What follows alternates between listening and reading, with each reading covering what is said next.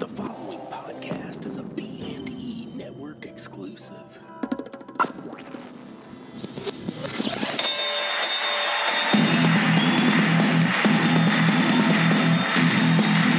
Ladies and gentlemen, welcome to the main event. Chop to the Chest Radio.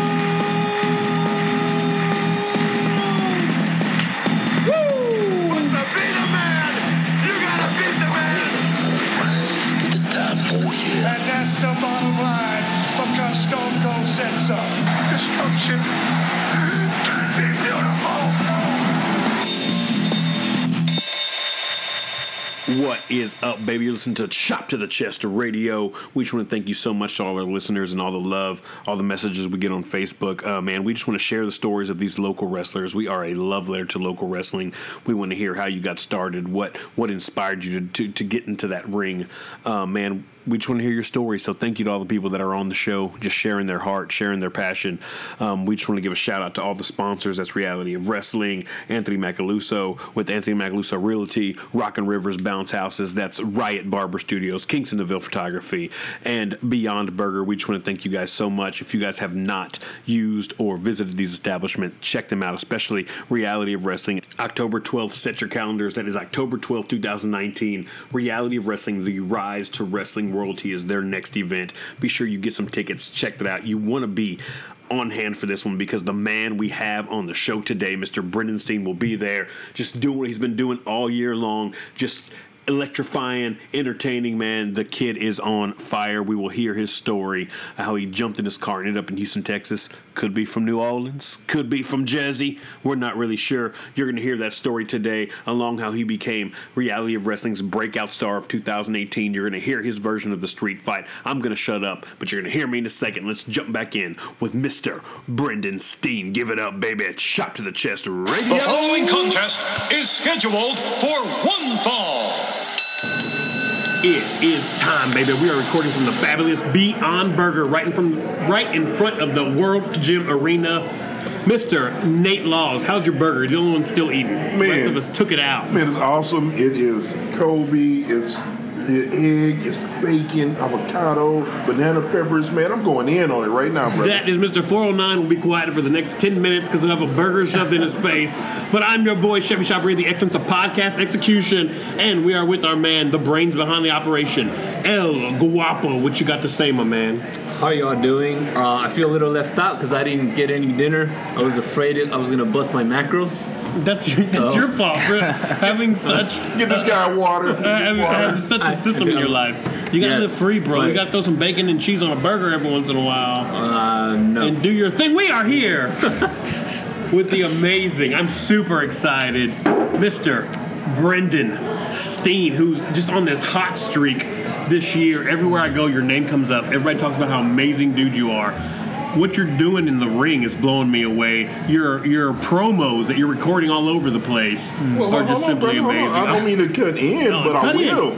Cut in, my man. Man, you will give this man his due. I always let you cut in. Man, he has the award, man. I got it. Man, he's got the award, man. Breakout star, man. Brenden Steen. That's right, baby. I'm gonna throw it over to Mr. 409. You know a little bit more about Mr. Steen than we do. Throw a couple more facts out there, and then we'll talk to him. Man, I tell you what, man. I've been knowing Mr. Steen for a long time, man. I want to say around, 2008? 2009. 2000. Oh, okay, 2009. My bad. Man, but that's 10 years, ladies and gentlemen. Yeah, 10 years. Whoever's doing the math out there, other than me. And Grops with that math action. I love it. Man, but, you know, when I met Mr. Steen, he went by a different... name, right? What? Hey, fill us in on that little bit, man. Help us out on that little bit. Oh, man, you talking about Joey Jersey? Jersey! Oh, man. Yes, man. God. Man, one of the coolest Jersey cats. City, huh? Yes, one of the coolest cats I ever had the pleasure of sharing the locker room with, man. I mean, to see you, everything that you've been doing, from where you were to where you are now, man, it is truly awesome. And appreciate to see that. You come back and come back with a vengeance. Yes. Letting these guys from the Reality of Wrestling know I am a force to be reckoned with. I love it. I appreciate the kind words from everybody at the studio. It's an honor to be here. That's awesome. Yeah, man. So we're venturing out, man. We jumped out. We usually record the Reality of Wrestling Studios and the room they have there, but we hopped out. We're trying to, one of our newest sponsors, Beyond Burger, let us record. Fed a few of us. You gotta be honest. When you first sent me the text, I was like, "What happened? They kick us out?" Right? No. We're just trying. We're trying different things. But yeah, that could also happen. We get kicked out of a lot of places. So, Mr. Steen, tell us your story, my man. How did you get into professional wrestling? Professional wrestling for me has always been around in my life from the moment I was a little kid. Honestly, my first glimpse of professional wrestling was probably 5 or 6 years old, sitting on the couch with my dad, and I just. I remember sitting there watching, you flip through channels and whatnot, and he stopped for a moment, and it was Monday Night Raw, and it was Shawn Michaels in a big cowboy hat, and that was my very first image of wrestling. I was just glued to it, and he switched the channel. Was that when he lost his smile, or was it after? It had to have been, because I think Sergeant Slaughter was in there as the enforcer, or the commissioner, or whatever. I think with the whole cowboy hat, he's still in the glamour, bling bling outfits. So I think it was after. This is we're talking 96. This is right in his at the title run, for sure. But yeah, I just my dad changed the channel. And I was like, what is that? Well, anyways, fast forward maybe a year later, in first grade, a guy with some buddies, and they all were watching Monday Night Nitro at the time, and I was they were talking about it. Finally, I went home, watched it, and I was glued with the whole NWO, WCW, the cruiserweights, everything back in the day. I just think wrestling back in the day as a whole was just 10 times better than what it is today, honestly. Oh, you're not lying. There's a reason I got glued to it at that young age, and why I still, when I would do film study, and when I watch wrestling in general, it's always from back in the day as opposed to now. Nothing against now, but wrestling back day is great. So you say back in the day.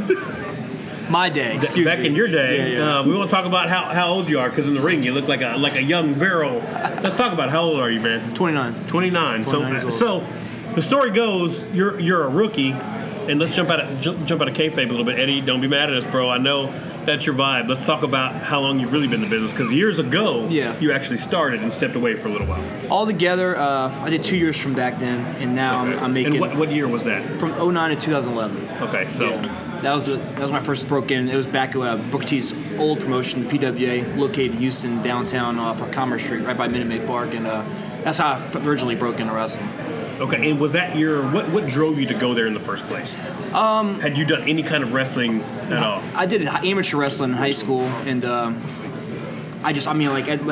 high school I always wanted to be a wrestler. Olympic style wrestling. Kurt Angle. Yeah, well, not that, but I did it because I figured it might help translate when I do actually attempt to do professional wrestling. So even in high school, you had a dream of stepping in this ring. I always tell everybody, my mom was freshman year, what do you want to do? I want to be a wrestler. She's like, whatever. Sophomore year, same answer. Junior year, senior year, she's like, you got to be kidding me. Come up. I'm like, no, I want to be a wrestler. It was that's how serious I was, and I saved up after high school for an entire year to get my money right, and I was listening to different schools I'm going to, and I listened to this podcast with Jim Ross, and put over two schools. He put over Lance Storm's PWA out in Canada, and he put over Booker T's PWA out in Houston. And I was like, well, that's right by home. It's not that far. I'm making the move, and that's what I did. And you came from where? New Orleans. That's where I'm originally from. Gretna, right outside New Orleans, West Bank. So you're not from Jersey? What? No. Bum, bum, bum. We're destroying Eddie's. He's going to quit our podcast. Every time he comes in, his kayfabe heart gets broken. What is going on? So tell us about the Jersey thing. When were you Jersey? In this PWA? Yeah, when I first broke in, first break in, you're trying to find a gimmick, a character, something to go off of. And for me, everybody said I had this northern accent, this Jersey accent. I had never heard it before in my life, because all I was around was New Orleans, people who talk like me. So They were like, you sound like this guy from Jersey, you need to run with it, it's just you. So I did, and I took the ball and I ran with it. That's right. You were the original Jersey Shore guy. Yeah, I even started before the Jersey Shore. Who was the guy from TNA? What was his name? Robbie E. He stole your gimmick, bro. He did. He's making a lot of money off of it, too. Right. I need some, royalties. Exactly. Yes. Royalties, baby. Yes. Hey, Robbie, if you're listening to this, he's from Houston, too. Did y'all know that? I don't know. But he is now. I know for a fact, I met him once. I was working at a tailor shop, my buddy's tailor shop. I was working the front counter, and this dude comes in. His hair was not up. It was, I didn't even recognize him, you know. He was like in regular clothes, whatever, and he was living here from Houston for a while. So I don't know if he's from Houston, but I know he lived here for a stint. Mm-hmm. He's like, oh, I'm Robbie, and I knew who he was, but I just didn't see him with, you know. And he like pulled out an 8x10 out of his car and was like, look, it's me. Like he was trying to prove to me, look, it's me. But the whole coolest thing about that isn't that you met Robbie even though it was cool. Yeah. The fact that you said you were working in a tailor shop. Oh yeah, straight up. You know, so I mean that just that's going to be a story all on its own. Yeah, we'll talk about that later. So, Robbie, send me my money. I know. So we know where to find you. I'm going to hit up that tailor shop still. Hey, up, sucker. Oh, you ain't getting your clothes fitted. He's like, come on, man, I'm from Jersey. I need tight clothes. Yeah. So your PWA, 2 years, what caused you to step away? I think for me, I just immature. I didn't appreciate like what I had at the time. You know, you don't know what like what. You know, what's the thing saying? You don't have to realize what's good until it's gone. For me, I got burnt out. I miss my family more than anything. I've never been around. You were here by yourself. Nobody came down with you. All I had was my wrestling buddies. You jumped in the car with the dream. Right. Came down. Did it for 2 years. And who are you still close with from back then? Ryan, Kevin, Gustavo. Kevin was in the ring at this time. Kevin was, yeah, he was Kelly Kevin. Yep. Yeah, that was his gimmick. Great gimmick. I wish he could just one more match, please, Kevin. One more match. Kevin, if you're listening to this, I know you don't listen to my podcast, even though you're on the first one. Come on. We want your back. Chop to the chest. Yeah, he had a great character. Who else? Well, Paul Cook. I don't know if y'all remember Paul Cook. Oh, no, Paul. Yeah, but I still keep in touch with him, but... Man, if I'm forgetting anybody, I feel terrible. But it's really a short list, though. Yeah. So we're painting this picture, right? You're just a kid seeing Shawn Michaels. Oz. Excuse me. That's one. Aiden Cristiano. You know, the chops coming your way. Right. Aiden Cristiano. That's his name. Every single. So I think there's no way we're going to avoid it. Aiden Cristiano is going to have to be on our podcast. Yeah. Almost every single podcast that we have, his name comes up. Oh, he's the best, man. That's what everybody says. I learned so much from him. It's ridiculous. Yeah. That's it right there. Everybody talks about it. So we had Familia on a few weeks ago. And they just like his mark in Houston wrestling is legendary. Oh, yeah. Really, we even had a walk-in by Mr. Brian Keith, and he even said the same thing about him. Yeah. So that's amazing. It's all people from all different styles of wrestling, all walks of life, all whatever. Well, and I'll tell you what, brother. If I'm not gonna speak for Jersey, but I mean he might feel the same way. When you step in the ring with Oz, man, it's a different level. Yeah. He makes you elevate your game. He makes you. It's sort of like... Wait a minute, who's Oz? Aiden Cristiano. You couldn't be breaking that kayfabe in front of... You're killing me. Well, Aiden Cristiano, I mean, it's like playing one-on-one with... like Jordan, something like that. Yeah. Dang, you have to elevate your game. Would you say Jordan or more like Scottie Pippen? Yeah. I'm telling you, when you get in the ring with him...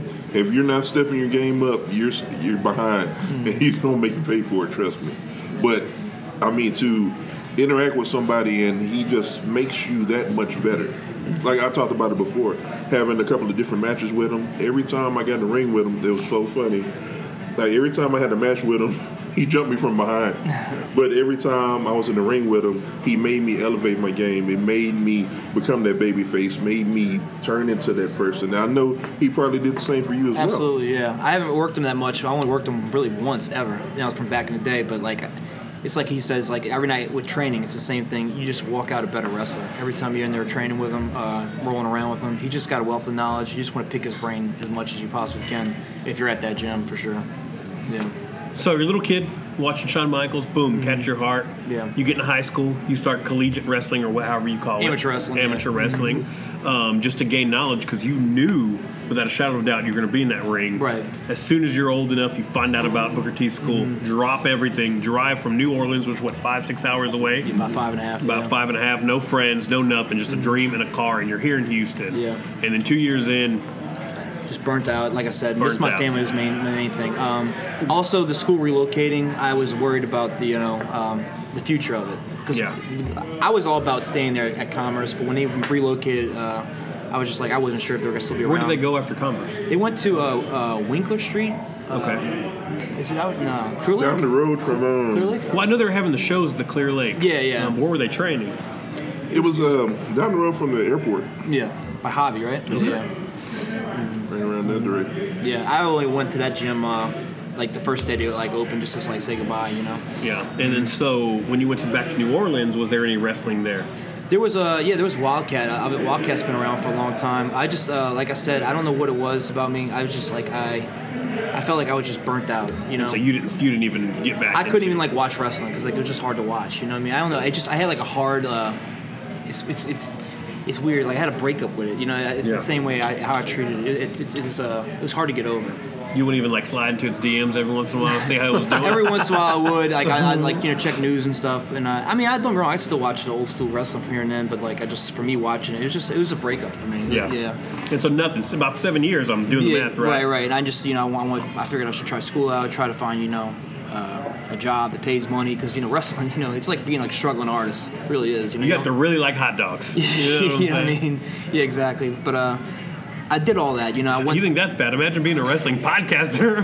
Oh, the good thing you like burgers. Beyond Burger, baby. Beyond Burger, baby. Hey, hold on. The way you said it, you say you broke up with wrestling. For some reason, just in my head, I just see you just sitting there looking out the window, and the Lionel Richie, hello. Yeah, exactly. And then the rest of the ring's over there, and you're like, yeah. Is it me y'all looking for? Just Andre the Giant moving in slow motion. In the ring. Yeah. So in that 7 years, there was nothing. You didn't wrestle. You didn't wrestle in New Orleans. No, nothing at all. And you're still in New Orleans. And then what turned the light on? What made you? It was just the year after year being unhappy. You know, trying this job, not liking it. I tried multiple jobs. I just never could find my niche. Like nothing that can make me happy the way wrestling did. And it took me that long to realize it. But when I realized it, like I told myself, like for me, like it's just gonna be different just the second time around. What do you think that is? What makes you so happy about wrestling? For me, like, I don't know what it is. It's just, like, a safe place for me to go every day, like, that to that gym and train. For me, like... I love that. Yeah. It's such a safe place. I'm jumping off the top ropes and getting smashed in the head with chairs. I've never felt so safe in my life. But I don't know, jumping into a table. Right. It's like... it makes me feel like, the kid in me's still alive. Yeah. That's what I love doing. And I don't know. I just got a new focus this time around, and I really feel like if I stay on the path that I'm doing, who knows where I can go, you know? I really believe in myself this time, and I didn't do that the first time. How did you get back in? I called Kevin up one day, you know? I was fed up. I was like, look, man, I miss it. I want to come back. I'm not playing. I want to give this another shot and give it all the way. He's like, all right, man, come down whenever you can make it and, you know, get you signed up again. And I was like, all right, let's do it. And here I am now, you know? Like, just jump back in the car? Yeah, March 1st, 2018 was the day I got in my car and... That was my very first day of training. And what'd you have in your car? Just dreams of the car again. Oh man, a lot of clothes, not much. Air mattress, you know, it was pretty rough. How did you feel in the drive down here the second time? What were you thinking? What was going through your head? I was up all night the night before, just packing everything in my car and putting everything out. Was this like a day decision? Like, hey, I'm going. Oh no, it was like a week. It was a week. But for my podcast, you could have said, I'm looking for the drive. No, I'm just kidding. No, but. It was honestly over a couple of days where I was just like, "This is what I needed to do," and I did it. And it was I was excited on the way here the second time. Like I had no doubts. As much as crazy that sound, like coming out here at 27 years old, being 6 or 7 years away, like I wasn't nervous at all. And I don't know. When I came back to training, I just instantly got back into it. It was like riding a bike for me. It really was. I mean, I was a little I was a little heavy, a little out of condition, but other than that, I still remembered a lot of the stuff, the fundamentals they taught me when I was a kid. Thank you so much for listening to Chop to the Chest Radio. You're hearing amazing stories from these amazing performers. You're thinking to yourself, I've always wanted to do that.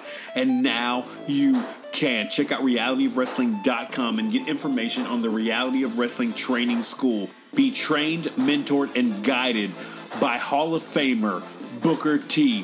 WWE legend Booker T will start you in this crazy business of professional wrestling. RealityWrestling.com. Check it out. Live your dream. Do it now, baby. What was your first match against? Not the first time, but the time you returned. When Connor Holliman was the first one that, for me, was at Raw. It was like in the summer of 2018. Yeah, I made my Summer Champions. Right. Yeah, 4.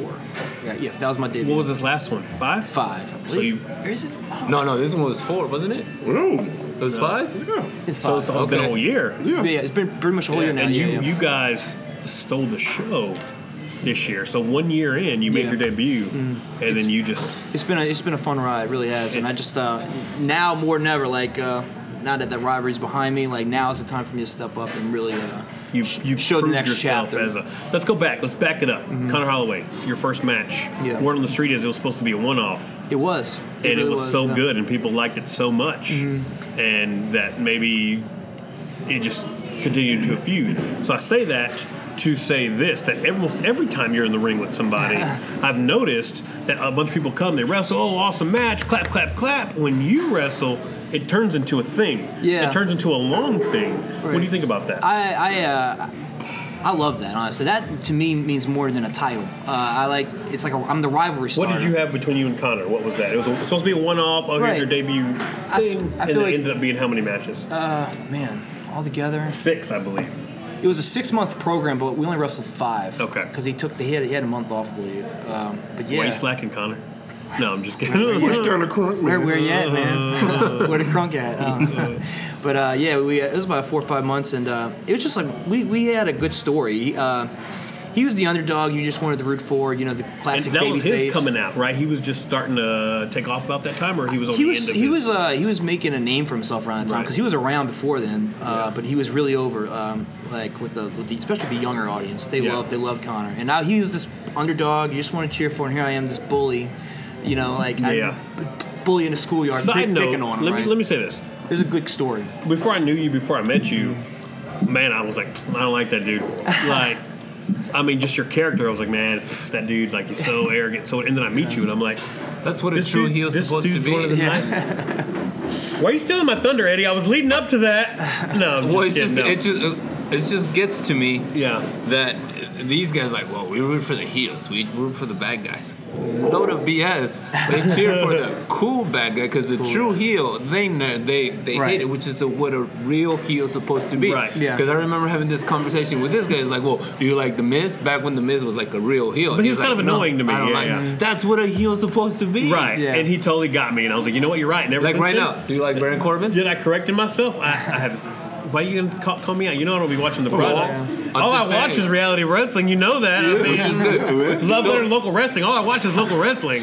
Which is one thing that I love about you. You're a true heel. I mean, 1,000%. Appreciate you. That's what I was building up to. With the yellow tights and everything. Classic look. Yeah. I mean, man, dude, straight up, like, it's night and day between meeting you in real life and seeing you in the ring, which to me, that's it. Like Eddie said, that's the... Yeah. It's just the storytelling that you've been... And you've been, like Chevy said, you've been doing it every time, and you kind of putting over that, the good guy at the end. Yeah, yeah. Like, and just getting there, which it takes me back to my days as a kid watching it. You would watch it on Saturday morning, whatever, and the good guy would always get beat up. Yeah. And you were like, what the? And you would have to pay for the pay-per-view for the good guy to win. Right, to finally see it. Yeah, right? Yeah. So, I mean, it's a beautiful thing. It's the same type of wrestling I love as well. That's why I like to try to emulate it. Back in the day, like, we're talking about true heels. I always, question stuff like getting merch and having a merch table. Like, we're talking about, like being a real true heel. Like, I feel like that's almost wrong to do. Yes, but you got to make your money, too. You know what I'm saying? So I was going to say, do you have a shirt? Because Chris Jericho, that's one of the things. When he's a heel, which most of the time, he never has any shirts. Yeah. Not one. Bit of the puppy. Yeah. The guy's a genius. Man. Yeah. Right. So. I've seen that. He put over a scarf. I mean, how do you do that? Like, he's like, oh, I'm just going to hold my hand a certain way, and that's going to be my thing. Yeah. And he totally carries it for a year, what I'm saying? Put over a scarf, a list. Yeah, the list was amazing. So I'm watching you, man, and that's what just more giving you props on as somebody who's, just a fan in the audience, but also kind of a little bit on the inside, seeing this trust that two-time Hall of Famer, five-time champion is putting in you to take this one-off, oh, you're going to fight with Connor Crump. Now it's a series, and then what was the next big series you were in? Well, I did the thing with Connor. I wrestled Clay. I wrestled Scotty, Great Scott. Mm-hmm. And then from there, it was right after that, it was me and Will. And the only time me and Will really didn't have a one-on-one match was the Impact show, where we were all in that big 12-man scramble. And y'all still had little moments where y'all kind of... Yeah, even in that match. You kept the story going, which was, people were paying attention to this. Yeah. It was awesome, Yeah, well, it's funny, coming up with, how to, come up with a 12-man scramble match, how you put it together. And it's me and Will really only have, one moment to make it, our story known.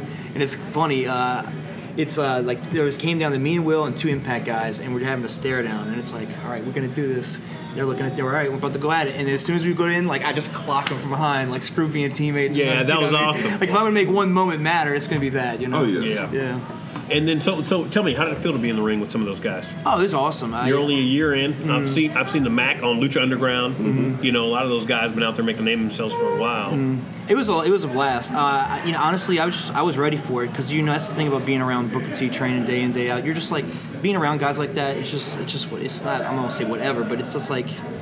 It's a job, you know what I mean? Right. You don't look at it as like as a fan. It's or a like level. It's a level playing field. Exactly. Yeah. You know what I mean? I look like I belong there. When, like in my head, that's how I see it. I belong there with those guys. You know, there's nothing that says they're better than me in my head. You know, even though they got the contract, but I'm working to get that contract too. Right. That's awesome. So from there, the Impact show. Mm-hmm. This is what beginning of July. Technically, what 4 or 5 times y'all met up, and then y'all jumped into this ladder match, correct? Afterwards? Actually, the ladder match was before that. It was It was our third match. It was our third month, and we started in March. Was that your first ladder match? Yeah. Well, I did one back in the day at training, Gustavo, in front of nobody. But, but that was a long time ago, and that was completely different than the one we had out there. It's Reality of Wrestling Hall of Famer. Yes. Gustavo first inductee. Yes. Yeah. Yeah, but that was completely different ladder match than the one I had with Will, for sure. It was definitely it was an adventure being in that match, for sure. You know, it was a lot of high risk we took, and I had a lot of fun just coming up with the match the week leading into it with thoughts and ideas and stuff. And I'd love to be a part of a match like that again, for sure. I love those gimmick matches. You know, I've only been in 2, that and the street fight, but I don't know what it is. I feel like another side of me comes out in those matches that I like, that I feel like helps me later on when I'm just in a regular match. I get something out of those matches that I can use later on in my character. Well, we know it's like you're telling that story. It's like in a regular match you tell a story. Yeah. And we get that. But when you take a gimmick match and tell an even more in-depth story, that says a lot too. I mean, because you're reaching up, you know what the goal is, you know you're climbing the ladder and everything, and it's just that part of the story. But then you took a street fight, and then you told an even better story with that. I mean, after that podcast, we all have to talk about you and that beard, you know what I'm saying? But, I mean, it's just to keep the crowd just focused and entertained. I mean, they're going to cheer all the stuff going on, but the fact is you kept them hanging, and they're just like, what's going to happen next? What's going to happen next? What's going to happen next? And you're getting them up to that level, and then finally when it's pow, it's just they're just like, oh, my God. All building up to that one moment, right, for sure. That was a fun match, the street fight, calling that the week leading in. Like, you're right. It's just that everything has a purpose in those kind of matches. It's like a crash derby. You're just everything's designed to do this, and then you have this big moment. And then how do you top that moment? You do it at the very end. You know? Right. It's a cool, like journey when you're actually out there doing it. It's fun to be a part of because you know, like, you feel like you're like, you know, just controlling the crowd as like a puppet master or something, you know, because you know what's happening next, but you can't make it seem that way. So we had Will All Day last episode, and we talked about street fight. Mm-hmm. Let's hear your version, man, beginning to end. How did you feel? What did you think? What was running through your head, through your heart? And that day was funny because we had so much. First of all, I just want to say I love the fact you weren't in tights either. Just the street clothes really kind of brought a different vibe to the match. Me and Will were talking about that going into it. Like it. Yeah, it's old school. It's old school. It's a perfect showing of me and Will's characters. We're just two completely different characters. Like he's going to wear the tights. He's going to be a flashy. I'm done with this guy. I want to end him. I'm ready to just take care of business. And that right off the bat, I thought that and it's the details, man, that really for people paying attention. Right. Which if you're a wrestling fan or a fan of Chop to the Chest Radio, you should be paying attention. Yeah. Right. Woo! We got a woo from Mr. 409 over there. But yeah, man, just you coming out, attacking him from the back in the first few moments, set the tone. And if you everything that matches design, for a reason. The reason I did that, attack him from behind, was the month prior. I'm coming out down my entrance, and he just suicide dives me. So I'm like, you know what? We should do something like that, but my way. The next following month, right? We called that honestly the moment that previous match happened. And then from there, I don't know. We just wanted to make sure that it topped the ladder match. That was our main goal, and we weren't sure which was a tough to top. Exactly. We weren't, how do we top this? And the day of, we had so many ideas, so many spots called, and I swear, it felt like 70-80% of what we called originally got cut. You can't do this because it's a live camera crew. There's too much risk right there. A lot of that got cut off. So then we had to restructure it the day of, and we're like, well. what we had originally was gold. Like, can this be just as good? And like, I feel like we did that, you know. You know, but sometimes less is more. Exactly. So, yeah, mean, and that was Booker. That was Book's. Yeah, that was Book's biggest thing. You know, and we were just sometimes you get caught in the moment. How do you get the crowd what they want? But at the same time, it's like, you know. Man, that we were there. That crowd was on fire from the beginning that you came out and you hit them in the back. Yeah. I mean, it just went up. It was, it was beautiful. I'm glad. I appreciate it. Thank you. It means a lot. Yeah. That was my thing. I want fans to go home thinking about something that night, and that was our match for sure. Like I said, we talked a little about Will. That was one of the first matches I've taken my sons to. Mm-hmm. And like I said, we talked about this, but like, you know, for me, I remember WrestleMania 3 and Andre the Giant and Hulk Hogan and Hillbilly Jim and King Kong Bundy with their midgets and Macho Man. Little and, people. And no, back then it was a midget match. I had the VHS. Set it on the VHS. Yes. You know, that was a Macho Man and Ricky Steamboat, and that was my first wow. Like, their first wow is Will All Day and Brenden Steen in the street fight. That's awesome. Where I've never seen them light up. I've never seen them pay that much attention. Which I gotta say, I've been to shows with his kids before, you know, and they always root for the referee. Yeah. So. Do they boo Isaac? They don't. Like, my kid wants to defend him. You know, he's that's like, awesome. Oh yeah, that guy's. Or he's like just trying to go against knowing my kid. Everybody else is booing him, so he's like, I'm gonna cheer for that guy. You know what I'm saying? I'll let Isaac know he has a fan. Yeah, right. Hey, I'm a fan of Isaac, bro. Yeah. I want to get a shirt with him just in the air. Like a picture of Isaac just jumping. Oh, like, he's great. Oh, yeah. Dude, he had so much more to a picture or two. He's just a moment in a match. He sent me a boomerang. Guap sent me a boomerang, and it's he missed it, so it's Will All Day going through you in the table, but it's only the last few seconds. But it's just Isaac jumping. He's on concrete. Like, there's no bounce on concrete, but he's still in the air. And I was like, I love this guy. So. Recap. You come out, you attack him from the back. Let's hear your end of the story. What do you remember all that happened? It's been a while. Man. I just remember, like, I wanted, you know, like how most, like, typical wrestling matches start off where the babyface gets over. It's the shine. It's where, like, you know, the crowd gets behind. I didn't want that. I wanted our match, the tone to be, I come out from behind, and I make the crowd believe, like, you're not going to win this. And that's what I thought we did up till he finally got over on me. But from there, I mean... It was just a crazy match. I remember, like, at the beginning, we had the stair spot, and I could not for the life of me get them damn stairs underneath that bottom row. Saw that. I thank God for Kevin editing it, because, like, you don't see it, but Isaac had to, like, you know, lift lift up the rope. Did it come out in the show? I didn't even notice that. Yeah, they edited it. They got out. But what was funny, though, live, you pulled it off because you made it feel like it was part of your frustration. Yeah, you were just like, you know, I was, and you're even more mad because the stairs wouldn't go in. You know what I'm saying? Yeah, so I don't think it was, like, that noticeable, but I just remember, like, in the moment, you're like, oh, my God, you're panicking. You're like, what the hell? Yeah. And so, but then he finally hits you with the dive and whatnot, and we went over to the following spot, which was... his family or whatnot, where we went through the barricade. I mean, it's just like I can recall that whole. Like, his family was there? It was just buddies. Okay. I'm not sure if his family got a chance to make it out, but I know his buddies were there, and we had them plan it in that moment to where, what was it? I hit him with what did I hit him with? I don't even remember, but they are there talking trash to me. I go over there, get in their face, talk trash to me, and I turn around, here comes Will tackling me through, and that started the whole. Was this that was post-beer, right? Pre-beer. Yeah. Post-beer was like when we came back all the way around. So, because they went out and they went all around. Okay. And then the beer super happened. There were so many times I couldn't see what was happening because the crowd was just That's the main thing I kept hearing back from everybody. But it was so good because y'all went all the way around. I didn't have that problem. I could see. Awesome. I'm a midget, so still this day, 2019. And so, so the crowd was so hot that it was just following y'all around. So, you know, my kids looked back at me and I was like, just shook my head like, yes. And they took off in the crowd, you know. So that was cool. You're through the barricade. What were you thinking? What is it as a wrestler who fights in an audience? What's running through your head? Oh, God. Please not hit anybody. I don't want to get sued. Yeah, that's what I was thinking too. I don't want to get booked mad for doing, like, you know. There's just a lot of risk in those things. I know. But, I was trying to hand y'all a steel chair, but nobody was paying attention to me in the ring. You know what I'm saying? So I'm like, "Well, take this chair," and he literally comes and grabs one that's like literally less than a foot away from me. Like, I'm like, "You could have just taken mine." Like, I'm just trying to be part of the show. You know what I'm saying? So, but out there in that moment, like when you're out there in the crowd, a lot of that's.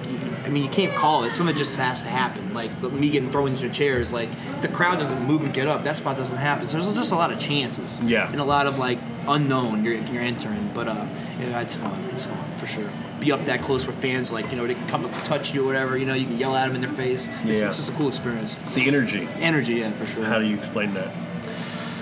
Oh, man, I can't compare it to anything in life, honestly. That's just, for me, that's what gets me, like, is that energy, that adrenaline when you're out there in front of the crowd, when you're performing. That's what I live for sure, as a wrestler. In the concession stand, what was running through your head? The concession stand? I had a concession spot, believe it or not. I would tell you a quick funny story. The night before, I must have spent like $80 to $100 on like the trash can, and then I spent all this money on the concession stand spot, where I had like chips of Cheetos and, you know, popcorn, and then I had chili. We had this whole spot planned out, and like it all got scratched. So it's just sitting there the whole night, like, and everybody's like, "Hey, if you're not using it, can I eat it?" I'm like, "Yeah, go ahead." But yeah, the whole spot originally was gonna be me and Will work over there, and I was gonna grab the chili and throw it at his face, and he moves out the way, and we hit Isaac or the ref with the chili, and then I come back at Will with the ladle because I just can't stand him so much, and then I come, he back body drops me through the window.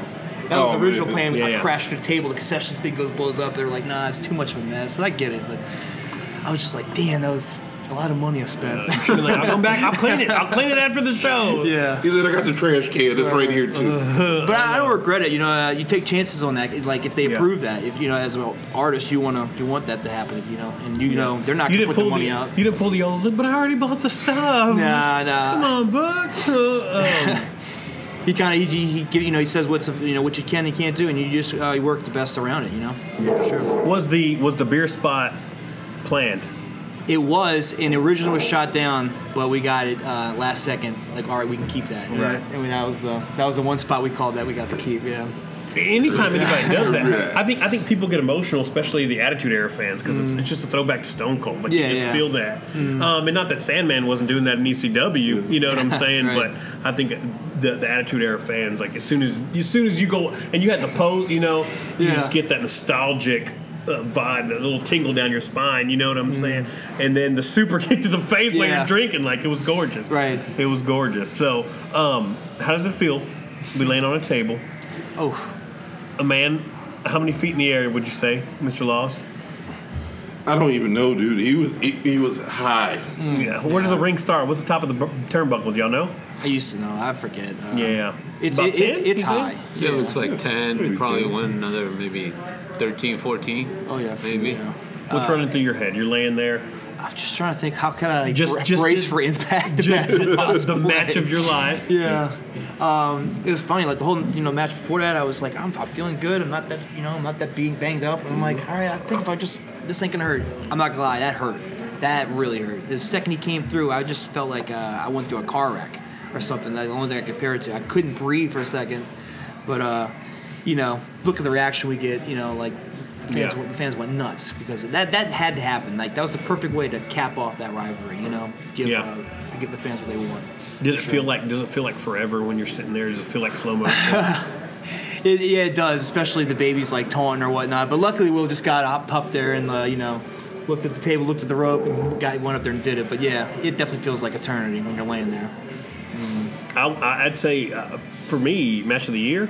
So far, year's not over, but so far, I appreciate it. Set the bar. Like, I think, and no disrespect to what's he going with, Dido Madden or Ryan, but that's a hard follow up, man. After that, you know, I felt bad for the girls. They did pretty good. You know, they came out after they were following you on. Yeah, I mean, they still stepped it up and they did good, but it's hard to follow a gimmick like that when the crowd is. I've never seen a road fire.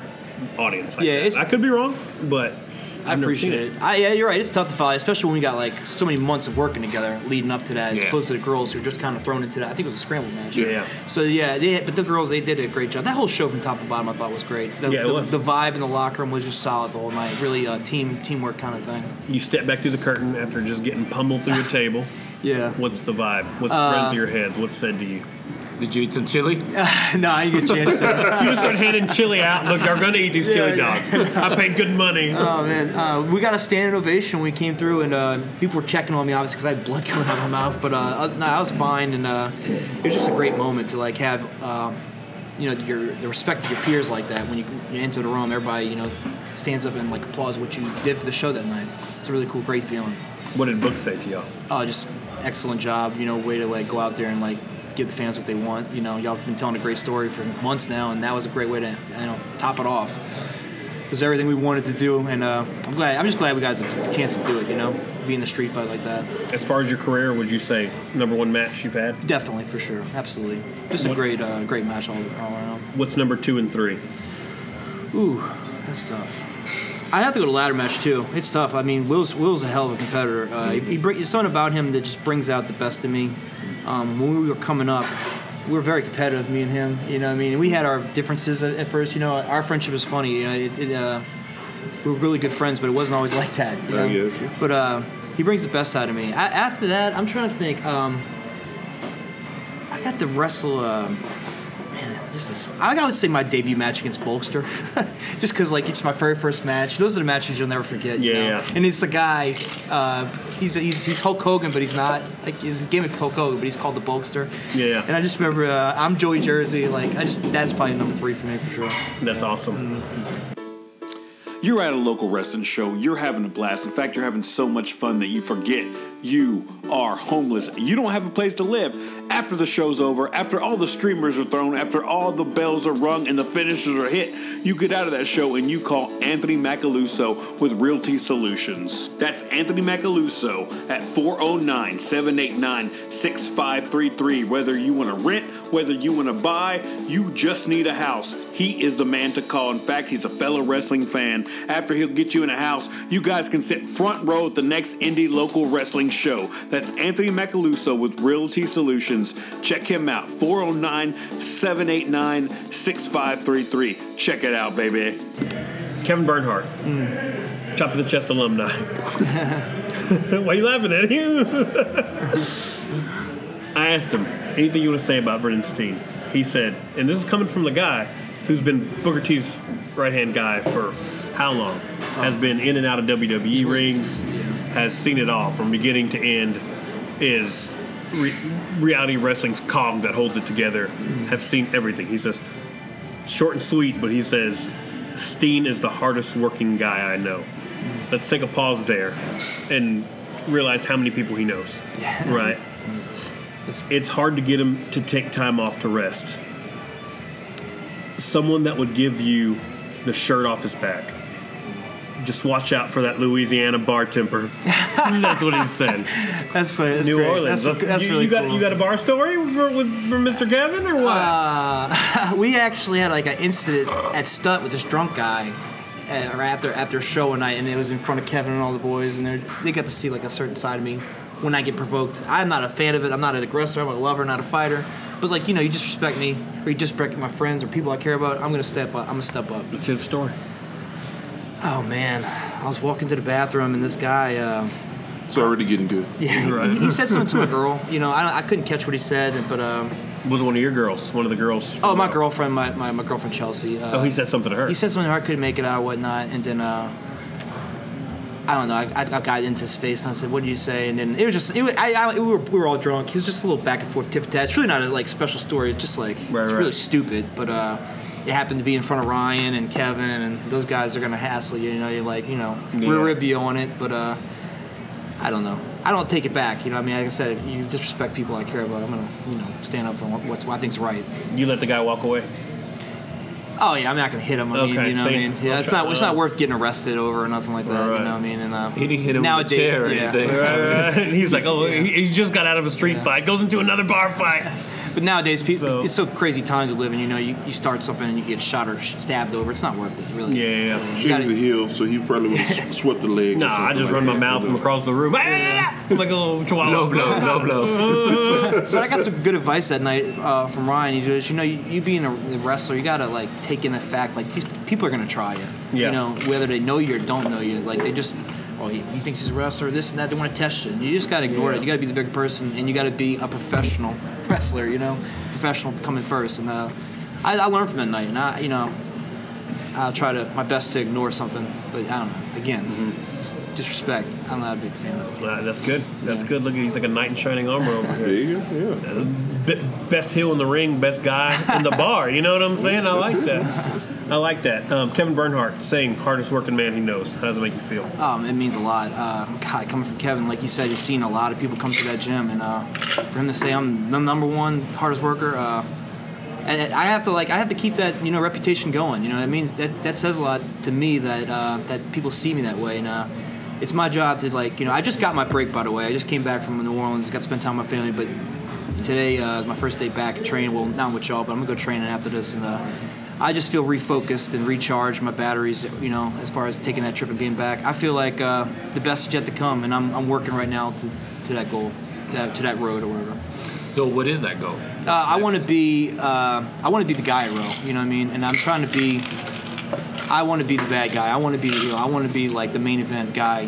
That's my goal. And I know I got a lot of competition, a lot of guys to go through to get there. We got just incredible roster of guys like Gino, Rex, Ryan, Oz. I mean, it just never ends. And guys coming up like Will, and Clay, like all these guys, Zach and Warren. I mean, it's just our roster from top to bottom is so competitive and such a treat to be a part of. Some of the guys you just named, what makes them special? Oh man, they some of them, it's just like how talented they are at their age that they're at, It's amazing. I'll give another one, Angela. Oh, my God. This girl is just a freak athlete, superstar, and she's not even, 22 years old, And other promotions besides Row, they're, doing... triple whatever, but she's with Zach and Warren, and that looks really good. They did it. I've just seen pictures of it, and it's wow. They did it in Inspire, and I saw the photos as well. I didn't get to see the footage or nothing, but it's just something about it, just it works. I don't know. I feel like that'd be there's a vibe. It's a cool thing they've got going on with that. I feel like they could bring it over to Row easily. Right. Yeah. Let's talk about your training. What guys are really just taking their time, and you owe your wrestling career to? Oh man, I have to go back with. Luis Mendoza, for sure, was one of the key people for me in the beginning, learning what I learned. And also, another one was Paul Cook back then.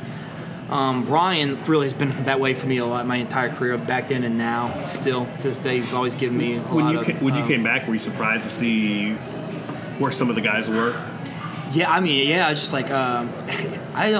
I've seen Ryan, after all these years still doing it. It's just amazing because, this is not a ballet and it takes a toll on your body. But Ryan, I just feel like he's just getting younger. It seems like, he's just becoming a better performer every time he steps out there. And he's got a really high ceiling, Him, Gino, God, for someone so much younger than me, I've never learned so much from someone like him. He's just a wealth of stuff you can learn from. Kevin, another one. Like I said, Aiden. I mean, there's just a plethora of guys. Even guys who I'm on the come up with, you learn from. We all learn from each other, and we're just trying to help each other grow and move Row into its next chapter, which was, I assume, TV deal. That's what we all want. We want to make it special. We want to compete with Ring of Honor, Impact, AEW. That's what we want to do. I mean, you're definitely in the same conversation. I hope, and that's what we hope. We really want that. We want to be that. We want our buzz to just grow, not just from Houston, but around the nation. That's what we want to do. Do you know if there are going to be any more live shows like the one that was done for Summer of Champions, that it was run live on YouTube? Is there planning to be every show be live? Or no, I think it's going to go back to our original criteria for now. I think our next big one is Christmas Chaos, and then after that is our January live show. Usually those are always – usually it's Christmas Chaos, Summer of Champions – are always live no matter what, and then they have these special ones like when Booker T came back and had the Wrestle Rex, those are obviously gonna be live, or when Impact comes out of nowhere, those will be live. But I would assume the next one would be Christmas Chaos, unless they make the following month the Gold Rush tournament, finals. Maybe they might make that live. I'm not sure. El Guapo, yes, sir. You have something ready? And he goes to the phone. You need an introduction for one-on-one. For one-on-one with El Guapo. Yeah. Little music. Let's hear it. Let's hear it on the mic. Make something up right now. Go, go, go, go. Awkward silence. Ladies and gentlemen, boys and girls, children of all ages, it's now time for Guap's one-on-one. You gotta let Brenden know what we're doing. We just threw it at him. We don't even know. I like the music. The intro. The intro's great. Oh, sorry. Copyright. So usually it's a little rapid fire, but it's always the slowest thing ever. We shoot for rapid fire, but it's never. So I'm just going to ask you a couple questions. You just answer. Favorite wrestler? Ooh. Oh man, I have to go Bret Hart for me. He's definitely the one I've watched the most. I'm wearing my Dungeon shirt right now. Yeah. I didn't even notice that. I know. He's just a big influence on me. You can see it in my gear. You can see it in a lot of the moves I do. I love Canadian wrestlers. That's another thing about me. Like a lot of those guys, you know, Benoit, Christian, list goes on. Dynamite Kid. I mean, just I love a lot of the Canadian wrestlers and Owen. Yeah, those are my guys for sure. Nice, like it. Favorite finisher? Gotta go diving headbutt. Yeah, I know it wasn't Benoit's finisher. Well, it was in WCW in certain matches. Well, actually, he used in WWE too. He used it several times. Yeah. You're right. He'd win every once, but always people remember for the crossface. But, that's true. But the headbutt, I love the diving headbutt. It's just the perfect picture in midair. I always find. Have you done it before? Or? Yeah, that's my finisher. Actually. Okay. Yeah. Well, let me see. Least favorite finisher. I never think about that stuff. Let me see. I don't know. Okay, there was this one. I think it was Randy Orton's first finisher. It was called the Overdrive, and it's he puts his leg over the guy's head, and he has his arm, and they just do like this like little like rotation with the leg in the guy's head. I think that was a pretty crappy finisher, if I have to be honest. I'm still looking for a heart punch. Oh, I love those kind of old school stuff. I love like the claw. Not a fan of the claw's great. Yeah, the hard punch. The hard punch. Just a little punch in the heart. You see? With the way I eat, y'all need to learn that because I'm gonna need that one day when we're in the middle of the podcast and you see me start to go down. Give me a little hard punch. Pow. I'm a fan of the small package. I like the small package. Just I know it. So now this could be anybody, dead or alive, doesn't matter. Dream opponent. You can have two. One who's current or one who unicorn. I mean, it don't matter. I think it'd be Macho Man for me. I just think Rock and Macho Man would be the funnest match of all time for me. I don't know. He'd be a real blast to work. He's so awesome. Yeah. Mm. He's in my top three. Mine as well. Yeah. I watched his debut match the other day and just coming through the curtain like. You just knew. You know. Star. Yeah. There's something about this guy. Yeah. You know what I'm saying? The way he worked the crowd. It was beautiful. I'm tripping out. He was a professional ball player. Yeah. And then he went to wrestling. I'm like, you got drafted by the Reds, right? Yeah. He was an athlete. Mm-hmm. So, when you're at the gym or working out or whatever, what's your go-to jam?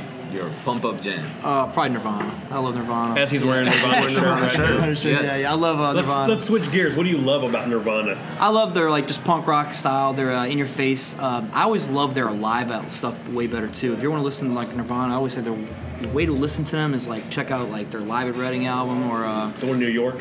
No, I think Live at Reading was in England. Oh, the one. The Unplugged one, right? Were they the first one to do Unplugged when MTV used to do Unplugged? No, I don't think they were the first one, but they were definitely like one of the most famous ones they've done out of there. Do you have a plaid shirt? I do not. Actually, you know what? I got a hand-me-down plaid shirt that I did not buy. Hey, it works. It works even better. It works, right? It's even more grunge, right? I'm not. Let me rephrase this. My cousin had the Nirvana Nevermind album. And every time I ride with him, that's all he would listen to. Mm-hmm. I kind of grew up on this whole punk rock vibe, right? Mm-hmm. And to me, Nirvana was always that band that everybody tried to sound like. Oh, yeah. And so all these other bands would like... I mean, they were just playing Nirvana and changing the lyrics, mm-hmm. You know what I'm saying? So I was always kind of had this bad taste in my mouth about Nirvana for that reason. But then you listen to them or you see them live and you just saw the... I don't say before their time, but just their vibe live and what they did to the crowd and the way they changed music. I'm getting my game up, man. I didn't know about them, man. Come As You Are, that's like one of my favorite songs. My favorite song of all time is Come As You Are. Yeah. Yeah. And so I'll give it to them. But most grunge bands wasn't my vibe. Yeah. I always felt like they were like punk rock's ugly cousin. You know what I'm saying? Because it wasn't. But they were under that punk rock genre. That Seattle scene, I just considered grunge always a different vibe, you know. So, you know, we can talk music here. I ain't scared. Sorry, Guaps, I didn't mean to cut you off. No, good job. Mm-hmm. That was a rapid fire. I like his one-on-one. There's still three of us, and we always all chime in. It's never just one-on-one. Thank you once again for another season of One-on-one with... The outro. Where's Dougie when we need him? I mean, Diego Del Cruz when we need him. Real quick, guys. Have you ever seen the show Fresh Off the Boat? I have not, but it's on my playlist. Okay, so, man, the funny thing that you're talking about Nirvana, because he's listening to Gangsta Rap. His cousin introduces him to Gangsta Rap. Then he's like, man, I can't wait to see my cousin again, man. I got these new rap albums. His cousin comes in, and this show is like set in the 90s. So he sees his cousin again. His cousin got the plaid shirt on. He's like Nirvana. He's like, man, I don't care. It's whatever, right. Man. He's like, what happened to you? This. He showed Nirvana. And I'm like, oh, come on. It's a whole mood. Yes. This is getting real on the podcast. Do you feel like Courtney Love killed Kurt Cobain? I am not into the conspiracy. I think he killed himself. Yeah, if I had to get my honest take on it. I know a lot of people like to take that side. Is Courtney Love Yoko Ono? I don't know. But thank God for Yoko Ono. All right, guys, come on. No. I'm the only non-Beatles fan here. I'm the only non-Beatles fan? There's two kinds of people in this world, Steen. There's Elvis people and there's Beatles people. No, not even. And I'm an Elvis guy. So one of the first times I asked him, because we're talking about music, whatever, and I asked them, so are you a Beatles or Rolling Stones? Because it's either one or the other. Yeah. What was my answer? Excuse me. And he's like, I'm neither. I'm an Elvis guy. Elvis. Like, there you go. What? I love all of them, honestly. You're killing me. I'm dying. Oh, yeah. Elvis. Killing. What you got over here? Ooh. Stones, Nirvana. This podcast took a completely different twist, and I'm totally okay with that. Right. Brenden Steen. What does the world need to know about Brenden Steen? That I got a lot to show. You know, I'm on the road to making a name for myself, and if you come out there and watch me wrestle, I'm going to give you the best performance I could possibly give. My goal is to go out there and give you something you can take home and remember. You know, for your life. You know, that's what I really try to set out and do. You know, for you to remember. What is one opponent you're dying to get in the ring with in front of a live studio audience? At Row or just... in general. Let's do both, at Row and then wherever. Ooh, that's tough. I think Row would be fun to go get Gino, because I've probably training with Gino more at Reality Wrestling more than anybody. I feel like I learned... it'd just be a fun match. Big Leagues... I'd love to work Jericho, honestly, or Jericho Orton. I feel like you could just learn from those guys. You know, you could come out completely different wrestler, just work in one match with them. You know. And you know, Big Dog, it's funny that you say you would do a match with Gino, because I see you guys as the workhorses. I mean, much love and respect to everybody at Road, but I mean, like, I'm getting ready for work in the morning, and I'm checking the social media to see what's going on. Man, you're at Road, you're training like a madman, right? And then right before I lay down, because I got to get up to go to work in the morning, the Gino's still at Road, man, training. So you guys are like on a different thing, but at the same time, you're working towards the same goal, but the motivation, the hunger is there, right? Whether you're by yourself or you got people in there, you're constantly training to get to that next level to become better. Absolutely. So that's like that right there. To me, that is like that's what separates. I'm not disrespecting anybody. Don't take it as disrespect. That separates boy from men, right?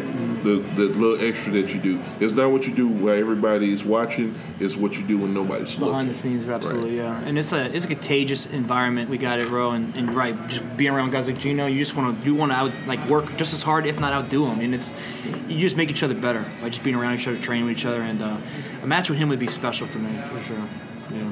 I think I can make that happen. I'm just kidding. I think we're both here. Barbershop match. It'd be a while though. I think Gino's he's looking like a good heel right now, so it might be a while before we meet up. That's what I was thinking. Yeah. I was like, there's no way that could happen. Two heels. It makes no sense. Come on, Eddie. Why you gotta ruin everything? It just makes no sense. I mean, it'll be a good storytelling to one of you guys, and I see him more turning face. Maybe a year from now. Who knows? Yeah, you never know. I don't know if that match Steen just had. I think he grew in fandom greatly. No, he's still a heel. Thank you. I want to hold on to that. There's nothing sexier in the world than a heel turn or a face turn. That's more of a heel turn. I praise myself when faces go bad. I like it. Yeah, so he's a good heel right now. Right. But he could turn. He could become... No. What do you call him? I think he's doing great as what he's doing. I'm going to show up there and keep booing him. Appreciate you're supposed to. Why does everything... Thank you for your boos. Yes. Why does everything got to be labeled? Why can't we all just live in a world where you can love a good bad guy? You know what I'm saying? A world keep without it real. Would just be chaos. Keep it heel, baby. That's what I always say. But I have a question. So you cheer him, but then you cheer me also. What's that about? I just cheer you because I love you, brother. It makes no sense whatsoever. Get it right. I'm a good heel. I have no loyalty. I do what I want to do. Yeah, we know. This is complete chaos. Anarchy just right here. I don't know how you can sleep at night. Like a baby. Like a baby. Mr. Steen, is there somebody at Row right now that we just should be keeping our eyes on, man? Somebody you're excited. Some of these rookies coming up. Anybody really stand out to you? I'm trying to think who's coming up right now. We just had... I don't know. I mean, there's a lot of guys, you know, like I'll give somebody's name you don't hear about enough, and that's Clay Roberts. He's a technician in the ring. He's somebody you should just keep your eye on. He's just somebody like I don't know. Something about him screams like a future Quackenbush. He's really just he's just a genius when it comes to the ring, and he's only like 26 years old. He reminds me of a young Daniel Bryan. Yeah. That's, he gets that a lot because the look and like his style of wrestling. But he's just a wizard when it comes to like technical wrestling and. Really a pleasure to put a match together with. That's amazing. Mm-hmm. Mr. 409, do you have anything for Mr. Steen? Man, I've been knowing Mr. Steen for a long time, man. From the yellow tights. Yeah. Tell me the story. Still rocking them. Tell me the story of these magic yellow tights we keep hearing about. Okay, man. It's not my story to tell. It's just when I first met him and I introduced to him, man, as Jersey. Yeah. When I met him, man, he had the yellow tights on, but man, he was one of the coolest guys I met, man. And it's just interacting with him, and he goes out there. I'm trying to remember who you were working. We were in Alvin. Oh man, It wasn't Bam Bam? It wasn't Bam. Did you wrestle Coop? Oh god, I'm trying to remember who you wrestled, but man, it was the tights. And then I remember when you stepped away, and I mean, Gustavo, you know, Goose. Mm-hmm. Much shout out to him.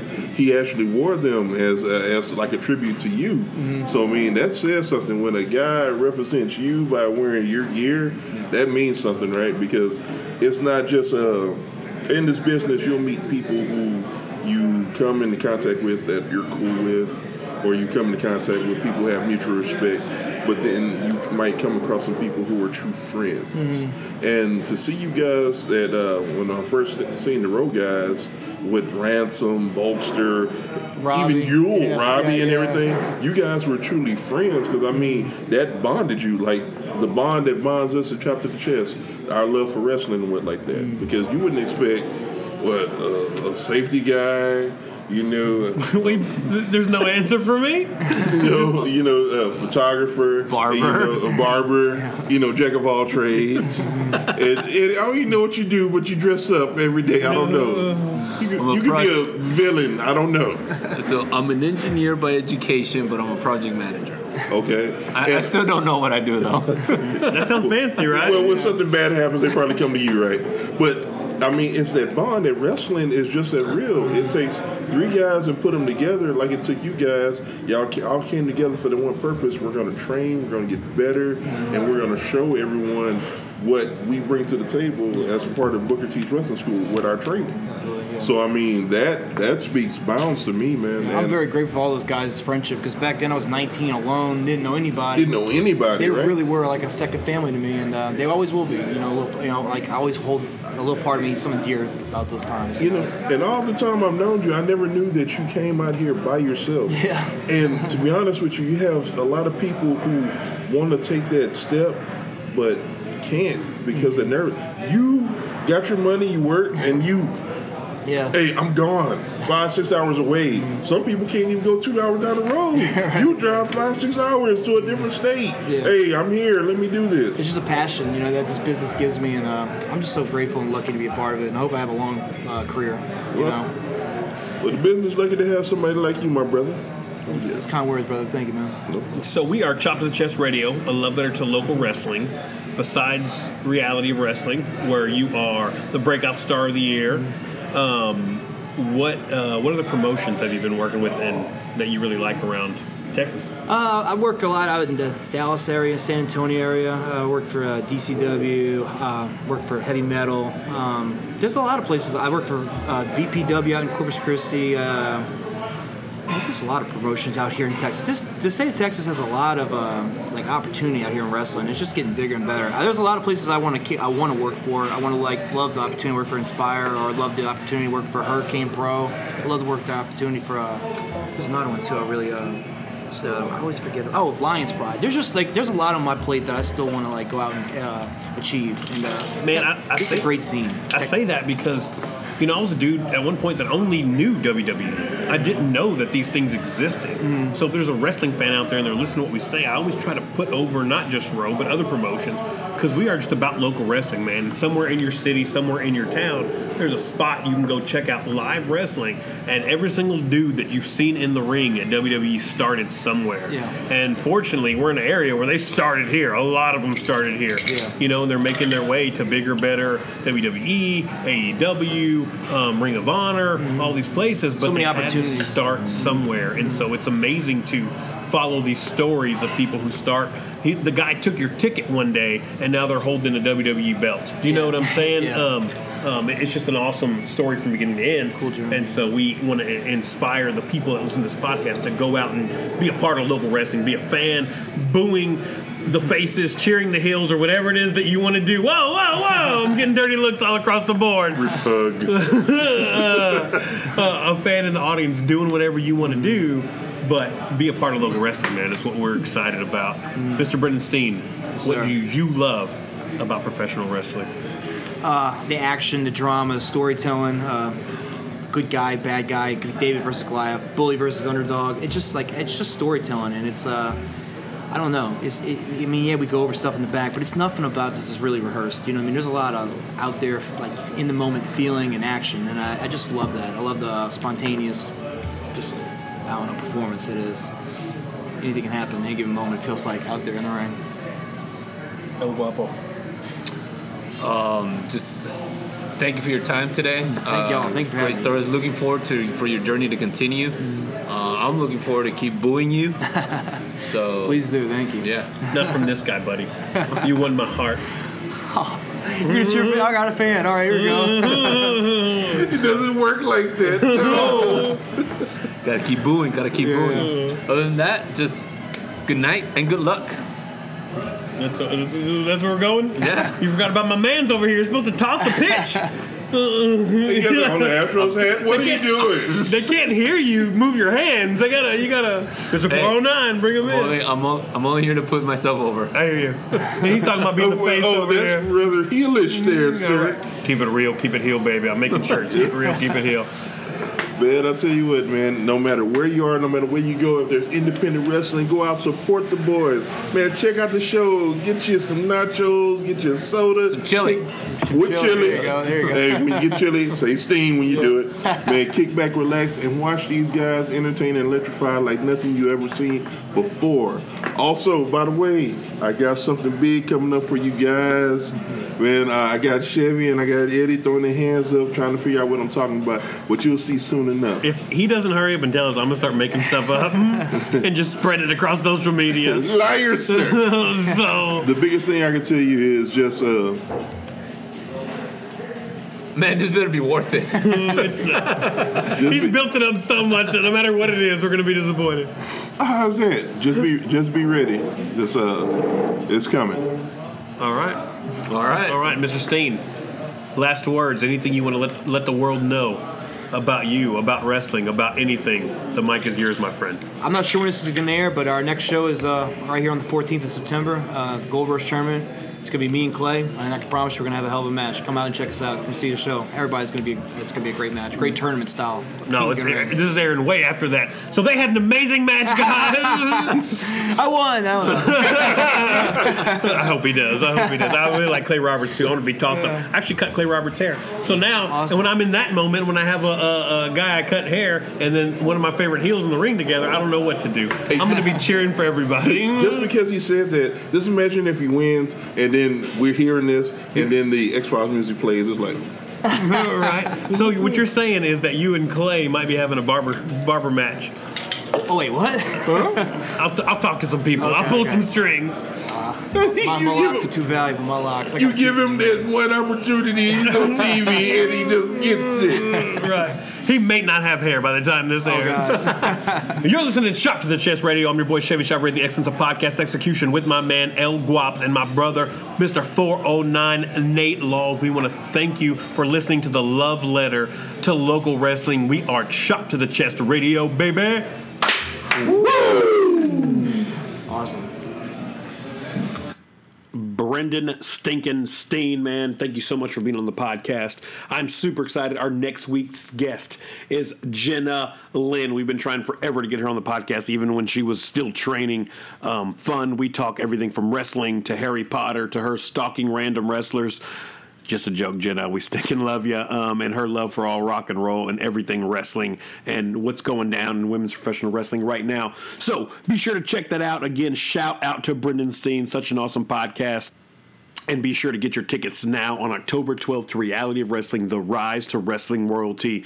Go out, check them out. It's realitywrestling.com. Get the tickets, get in the seats, start cheering for the faces, booing the heels. If you're in my book, you got to keep it real, keep it heel. Let's get some love for those heels out there, baby. This is Chevy Shop Radio, the excellence of podcast execution.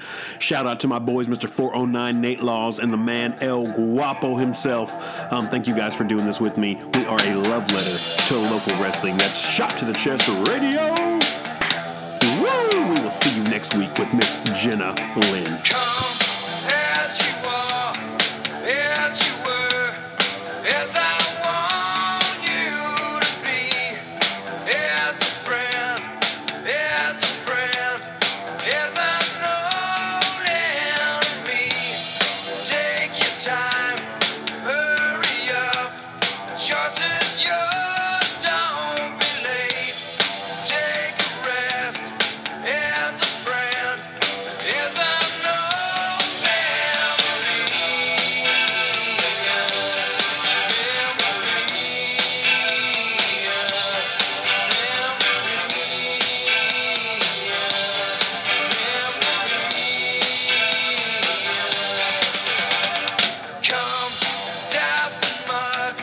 Step